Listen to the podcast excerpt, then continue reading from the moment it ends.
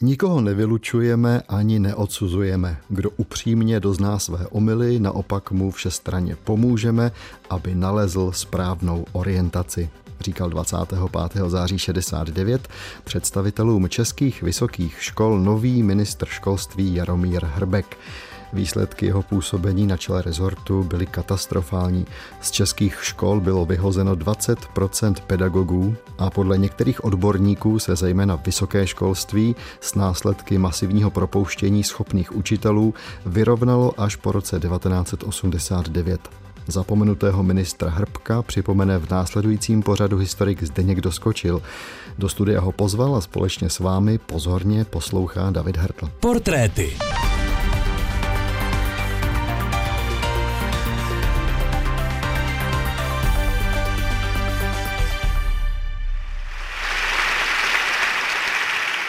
Kdyby strana považovala za potřebné, že naše vlaky budou čisté a budou jezdit přesně, tak když to komunistická strana vyhlásí, tak ty vlaky musí být čisté a musí jezdit přesně. Hezký den, milí posluchači. Možná jsme začali trochu úsměvně, ale já mám takový pocit, když jsem si přečetl všechno to, co se lze běžně dozvědět o Jaromíru Hrbkovi, že to, co říkal, takže myslel naprosto vážně. Bavíme se o člověku, jehož hvězdná kariéra, tedy ta ministerská, byla ne možná úplně dlouhá a přišla v takové složité době, tedy na přelomu 60. a 70. let, ale samozřejmě nemůžeme v žádném případě vynechat celou tu cestu Jaromíra Hrbka do této zajímavé ministerské funkce. Zdeňka doskočila zdravím. Zdeňku, hezký den. Hezký den. Tak vy jste nevěděl, jakou ukázku na začátek pustíme. Přemýšlím, pousmál jste se trochu alespoň? No určitě, ale myslím si, že i ta ukázka o vlacích velice svědčí o jedné zásadní věci, která byla pro Hrbka typická. Byl to člověk velice jaksi myšlenkově strnulý, ortodoxní, pokud jde o vyznávání marxisticko-leninské ideologie. Takže taková ta potřeba o tom, že vlastně strana bude řídit absolutně všechno a když strana rozhodne, tak všechno přece musí být, tak to provázela v podstatě celý jeho život a jeho konání, které potom mělo také i v důsledku toho řadu negativních důsledků. Tak tedy jak to je s tím životem Jaromíra Hrbka? Jaromír Hrbek pocházel ze Zlivy u Českých Budějovic, narodil se v rodině železničáře. S rodinou prožil mládí na Slovensku, kde maturoval na gymnáziu v Žilině a potom nastoupil na lékařskou fakultu Univerzity Karlovy, kterou dokončil roku 1938 a jeho profesní zaměření potom byla neurologie. V době studií vstoupil do komunistické strany, už tehdy se u něj objevila ta inklinace k radikální levici a působil v takzvané Kostufře, tedy komunistické studentské frakci. Za války potom pracoval v Plzni jako neurolog, měl ambulanci a zapojil se také do odbojové činnosti. Na sklonku války byl aktivní v Plzeňském národním výboru a za Plzeň byl také delegován do České národní rady. Ovšem, když se stal potom v roce 1969 ministrem, tak západoněmecký tisk tu jeho odbojovou činnost spochybňoval. No, rozsoudit to zcela jednoznačně není tak úplně snadné. Každopádně po válce Hrbek stál u zrodu Plzeňské lékařské fakulty Univerzity Karlovy, na které potom také působil jako přednosta neurologické kliniky.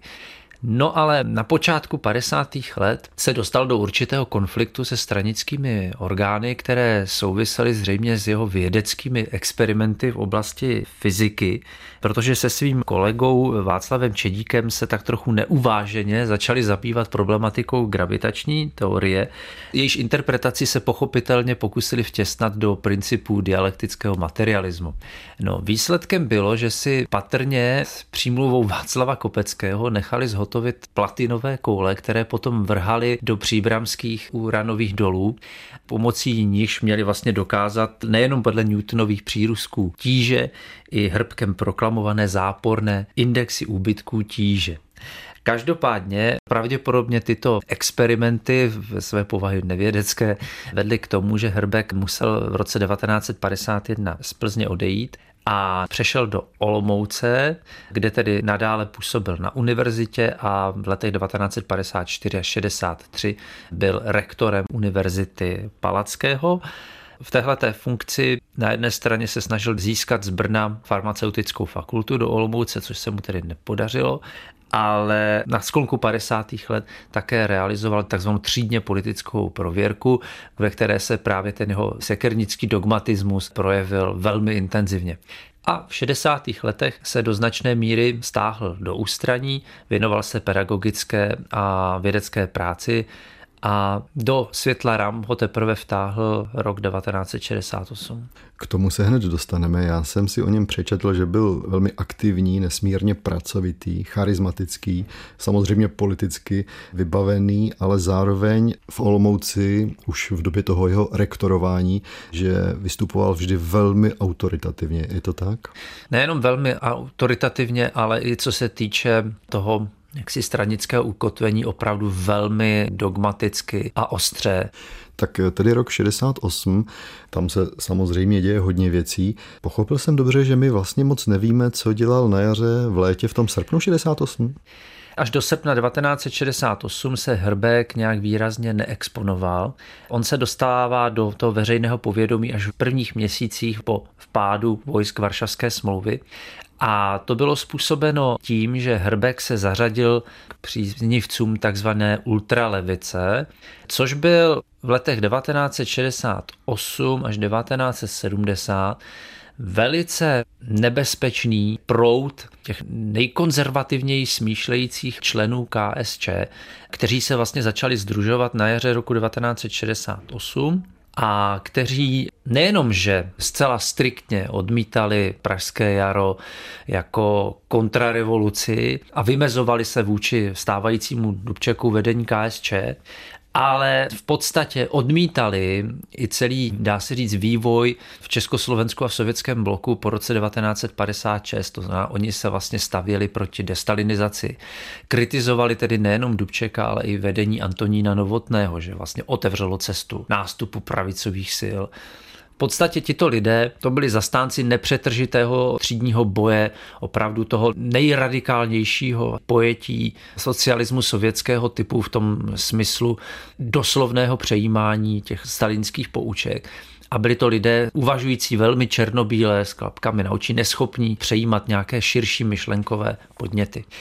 A ta ultralevice měla v podstatě několik takových jaksi organizačních skupin. Jedna byla pražská, v jejímž čele byl libeňský komunista Josef Jodas, druhá skupina se nacházela v Ostravě a třetí skupina byla právě Olmoucká, ve které se angažoval Jaromír Hrbek a někteří další podobně smýšlející pedagogové z univerzity, jako Jaromír Lang nebo František Lón a jiní. No a právě Hrbek zřejmě se rozhodl na podzim roku 1968 využít situace a připravit se na ten budoucí vývoj.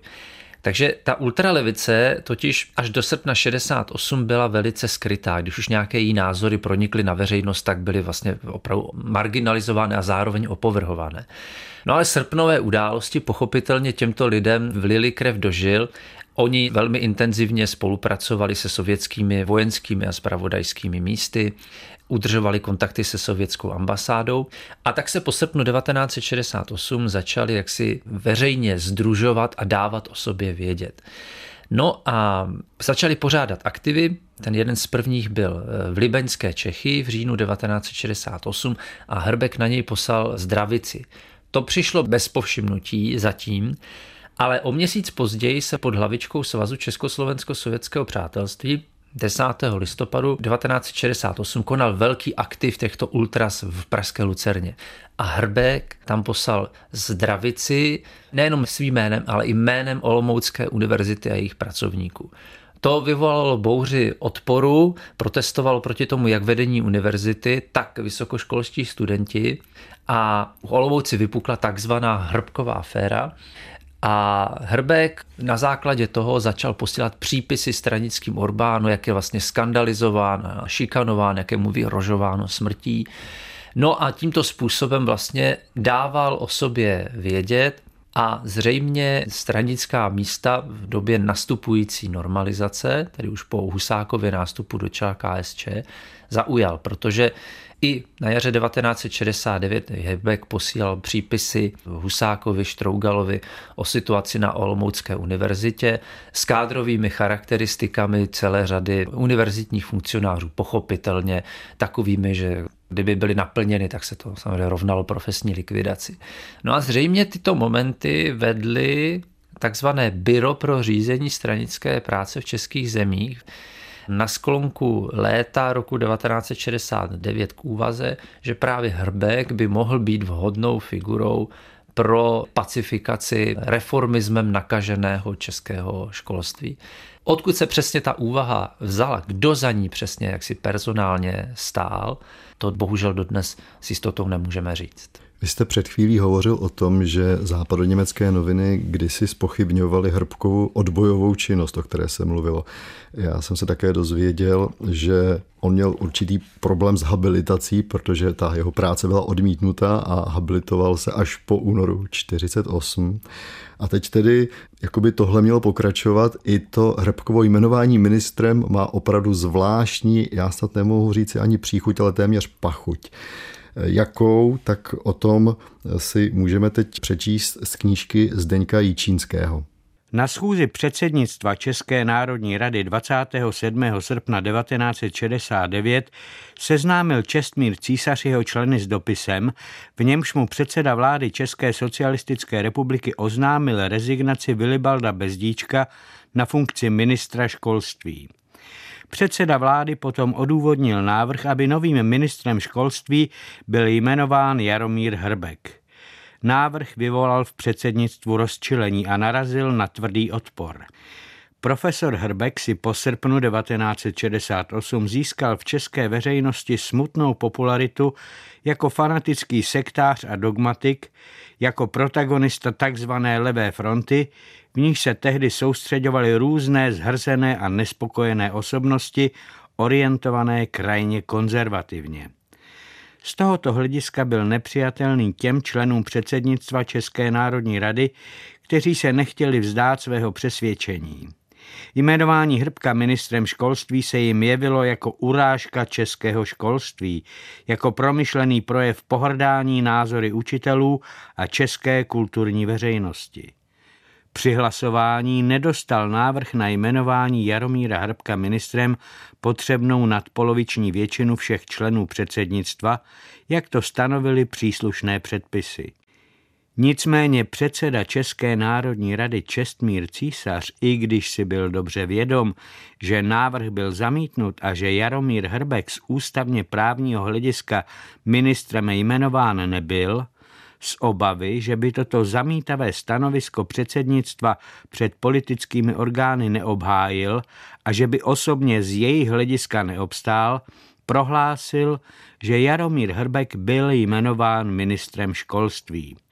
Byla to pak zvláštní situace, komická a zároveň tristní, když Jaromír Hrbek děkoval členům předsednictva České národní rady za důvěru, kterou nedostal, když se choval a vystupoval jako ministr, kterým ústavně právně nebyl a když mu to nikdo neřekl. Posloucháte Portréty. Profily malých i velkých osobností 20. století, které změnily svět. Portréty najdete také na webu plus.rozhlas.cz, v aplikaci Můj rozhlas a v dalších podcastových aplikacích. Do portrétu jsem dnes pozval historika Zdeňka Doskočila, aby nám vyprávěl o Jaromíru Hrbkovi, normalizačním ministrovi školství. Tak tedy Jaromír Hrbka máme Zdeňku ve funkci a abych tak řekl, teď to může začít. Začalo to.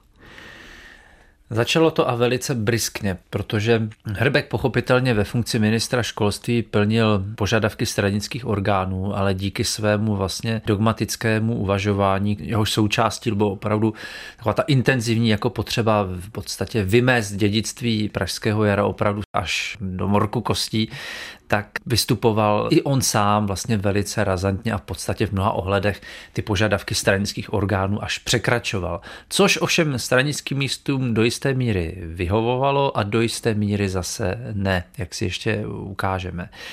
Každopádně Hrbek se ve funkci uvedl velmi tedy razantně. Jedním z prvních kroků, které inicioval, bylo zrušení tzv. vysokoškolských výborů KSČ v Praze a v Brně, což bylo docela důležité, protože vysokoškolské výbory KSČ, které byly zřízené v roce 1963, měly statut okresní organizace KSČ. To znamená, že vysoké školy byly vyňaty z té struktury stranického vlastně řízení a nebyly podřízeny těm místním stranickým orgánům. To se nyní změnilo, protože ty vysokoškolské výbory byly normalizačními místy vnímány jako jedno ze semeniště revizionismu a pravicového oportunismu. Hnízda kontrarevoluce. Přesně tak, takže byly zlikvidovány. Následoval 16. září 1969 takzvaný denunciační dotazník, což byl vlastně přípis ministra školství rektorům a děkanům vysokých škol s požadavkem, aby tyto školy dodaly mené seznamy všech představitelů pravicového oportunismu na vysokých školách s jednoznačnými kádrovými charakteristikami a hodnoceními jejich činnosti v roce 68 a jejich postojí k nynější politické situaci. Zároveň měly být vytvořeny seznamy takzvaných jaksi zdravým silám ve straně oddaných pedagogů a akademických funkcionářů, kteří měli být skandalizováni v roce 68, tak zase se měl udělat podrobný výpis. V podstatě ten cíl to záměru byl jasný. Získat co nejvíce informací, na jejich základě by se dalo snadněji určit, kdo je kdo a v důsledku to urychlit a usnadnit následnou čistku na vysokých školách. Nutno dodat ke cti tehdejším představitelům vysokých škol, že ještě nebyly natolik znormalizované v září 1969, že tento hrbkův požadavek odmítli splnit. Což ovšem mělo za následek o to větší razanci ministra, co se týče dalších kroků. K nímž tedy patřila likvidace ústavu marxismu, leninismu a zastavení výuky marxismu, leninismu na vysokých školách, její následná transformace, aby se tedy zajistila správná jaksi ideologická indoktrinace pedagogů. No a potom další opatření, jako byla novela vysokoškolského zákona, která vlastně dávala ministru školství pravomoci v podstatě vyměňovat akademické funkcionáře a tak dále. S čímž souviselo i opatření další na výměny vědeckých rad vysokých škol, protože v roce 69 podle stávajícího vysokoškolského zákona byli zvoleni noví akademičtí funkcionáři, a vysoké školy v řadě případů nerespektovaly požadavky nejvyšších stranických orgánů a prostě zvolili si funkcionáře tak, jak, jak si uznali za vhodné. A to nyní v podstatě bylo suspendováno, ti funkcionáři nedostali souhlas výkonu svých funkcí, což se vlastně týkalo například akademika Charváta, který byl v roce 69 zvolen rektorem Univerzity Karlovy. No a k dalším krokům potom patřila také novela zákonníku práce, která dávala ministru školství pravomoc a vysokým školám následně propouštět pedagogy z politických důvodů bez ohledu na stanovisko odborové organizace a tak podobně. Takže všechny tyto kroky potom usnadnily tu personální čistku na vysokých školách v jejich důsledku bylo prostě 20% vysokoškolských pedagogů propuštěno a ten počet pedagogů členů KSČ, protože samozřejmě s tou očistou byly spojeny pochopitelně i stranické prověrky, klesl na vysokých školách asi o 50%. No a celá řada podobných opatření se samozřejmě týkala i středních, i základních škol, kde také pochopitelně byla řada lidí postižena. Ale to gro toho tlaku směřovalo primárně na vysoké školy, protože ty byly vnímány jako nejvíce režim eh, vlastně ohrožující. My jsme si tady na začátku pouštili takovou ukázku z projevu Jaromíra Hrbka o tom, že vlaky by byly čisté a jezdili včas, kdyby to komunistická strana chtěla. Tak pojďme teď být na chvíli trochu vážní. Připomeňme si ministra školství z jeho projevu 1. července 1970 v Uherském Brodě. Jediný reálný humanismus je vědecký socialismus, marxismus, leninismus.